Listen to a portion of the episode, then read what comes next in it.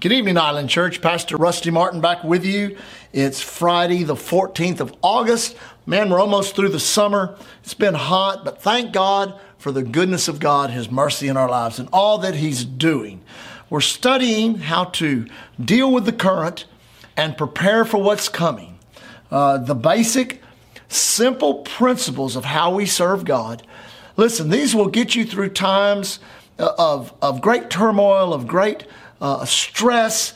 Uh, we talked about yes, uh, yesterday or uh, yesterday evening. Uh, you know, we've seen several families in the church have to go through some, uh, you know, really tough, tough um, situations with deaths in their family and different things that have happened. But I want you to know the basic principles of serving God are still the foundation of your life in Christ. And you know, it's the rock that your house is built on, your spiritual house. It's not built on the sand of religion, tradition, philosophy, or anything else like that. Your life, if you come to this church for very long, your life is built upon the solid rock of who the Lord Jesus Christ is. You know, in our Bible reading scriptures, we read a, a chapter every day. Uh, this week we were there in Exodus uh, 33, and it talked about how, how God was communicating with Moses and how he was going to pass by and let uh, Moses see his glory and he's going to put his hand over him so he couldn't see his face. Then he was going to hide him uh, in the cliff on a rock.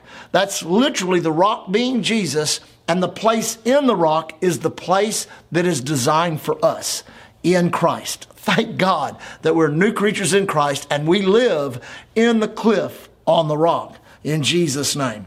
Yesterday we used Romans chapter 12. Let me read one more time. I like both translations. Let me read in the Amplified. It says, I appeal to you, brethren, verse 1 of Romans chapter 12. I appeal to you, therefore, brethren, and beg of you, in view of all the mercies of God, to make a decisive decision of your bodies, to make a decisive, uh, let me do this again, to make a decisive decision of your bodies, presenting all your members and faculties as a living sacrifice, holy, devoted, consecrated, well pleasing to God, which is your reasonable, rational, rational, intelligent service and spiritual worship. Do not be conformed to this world, this age, fashioned after and adapted to its external, superficial customs, but be transformed, changed by the entire renewal of your mind, by its ideas and its new attitudes so that you may prove for yourself what is the good, acceptable, perfect will of God, even the thing which is good, acceptable, and perfect in his sight or in his will for you. Now I like it also in our in our in our passion Bible. Beloved friends, what should be our proper response to God's marvelous mercies?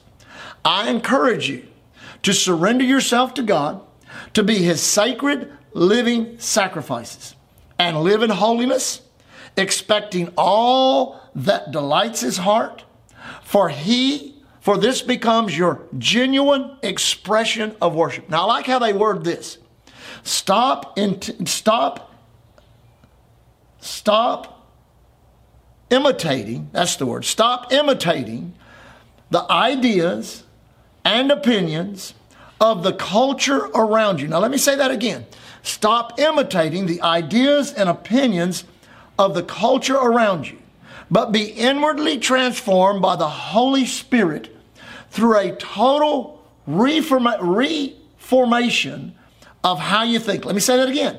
A total reformation, reforming of how you think. This will empower you to discern God's will as you live a beautiful life, satisfying and perfect in his eyes. Literally, this is the first scripture that God showed me.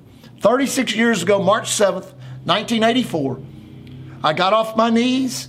I'd prayed a prayer with Dr. Billy Graham on TV. I had restored myself to the Lord, accepted forgiveness for 11 years of, uh, of rebellion against God, 12 years of rebellion against God, and literally opened my Bible and it fell open to Romans chapter 12. So I began to read there, began to see that not knowing much about what I was reading, just desiring to read his word. I'd read it several times. Then I went to a conference. That was in March In April, I went to a conference. The minister got up, opened his Bible, said, Turn to Romans chapter 12, verse 1. I knew exactly that God had spoken to me and I needed to understand what this scripture was saying. Not only did this scripture work for me 36 years ago in helping me to get my body under control and get my mind under control, it's been working in my life ever since to keep my body under control and keep my mind under control. Listen, with what's going on right now, to embrace it with your mind is going to stagger your mind. Let me just kind of paint this picture for you.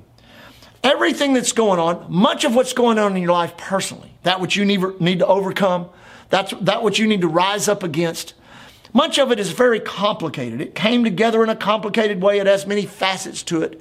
But in the world, that which is going on in the world is enormously complicated. There are, there are ideas, there are new ways of doing things, there are new things that are being considered. Much of it is very evil. There are things being exposed, there are things being covered up. There's all types of, of, of confusion and division and everything that it produces because of the complex nature as we go into a, uh, an election uh, coming up here in November. The complex nature uh, of this election defies description. It's off the charts.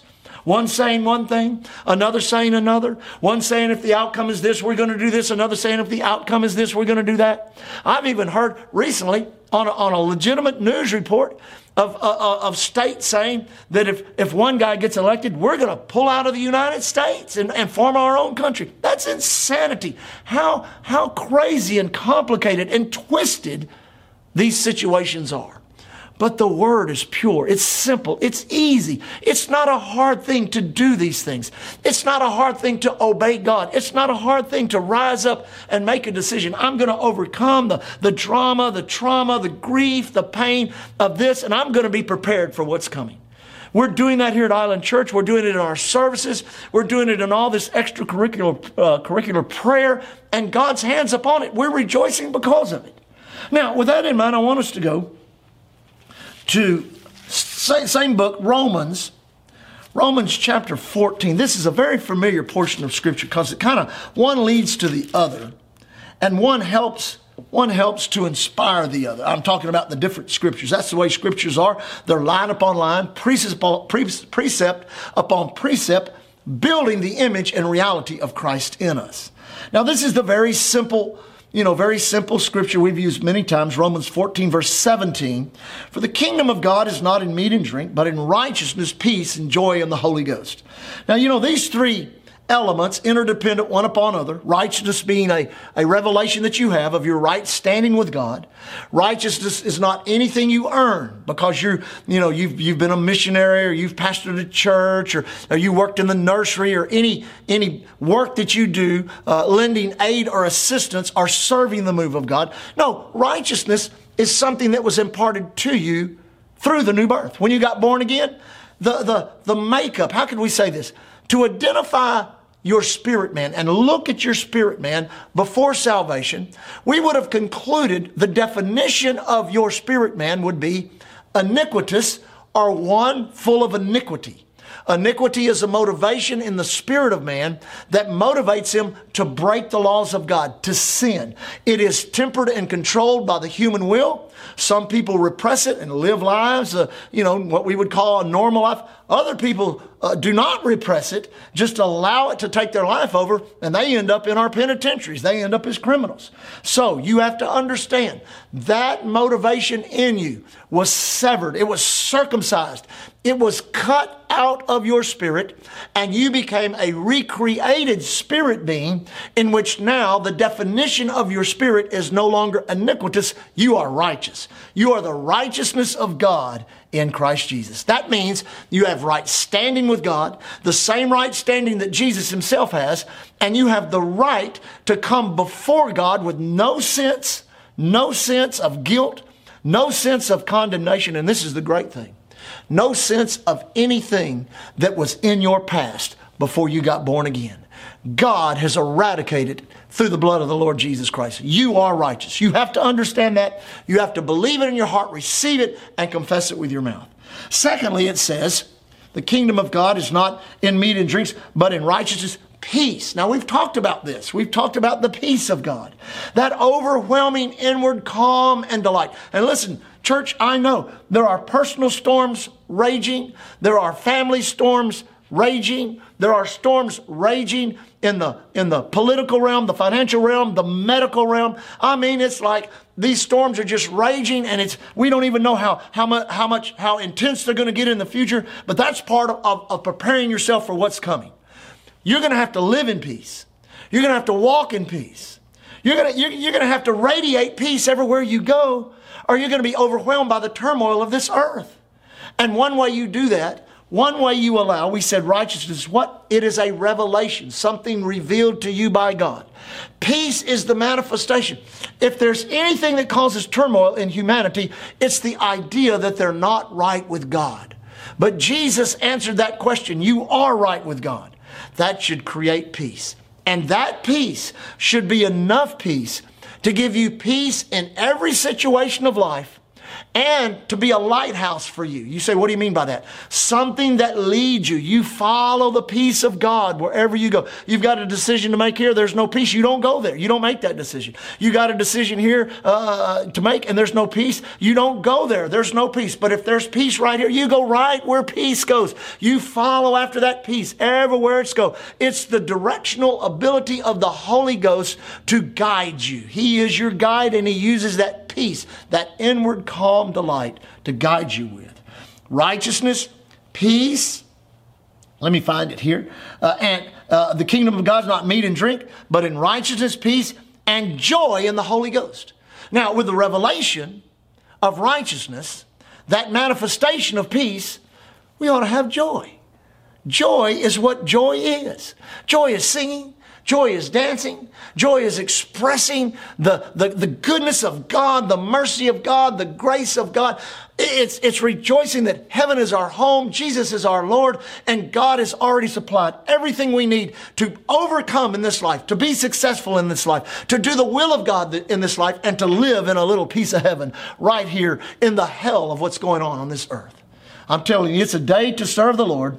It's a day to live in that righteousness, in that peace, and in that joy in the Holy Ghost. Well, we'll pick this up on Monday, and we've got a couple, I've got some really good notes here that we'll be able to enter into. But listen, we're dealing with current situations, presenting our bodies, renewing our minds, and we're living in the kingdom of God, which is explained or expressed by righteousness, peace, and joy in the Holy Ghost. We certainly hope to see you in service this week. Prayer is continuing. Come and pray with us. It's so important. There are good crowds. There are crowds. Sometimes they fall off a little bit. But listen, we're seeing many people come and they're finding out that this is a true touch of God, an event in which God is doing here at this church that's unique. It's special. I've talked to other pastors they're trying to replicate it. They're not having near the, the momentum that we are. But listen, there's no way that God is not using this prayer event at Island Church to prepare us for what's coming. We love you. God bless you. And we hope to see you in church on Sunday morning. God bless you.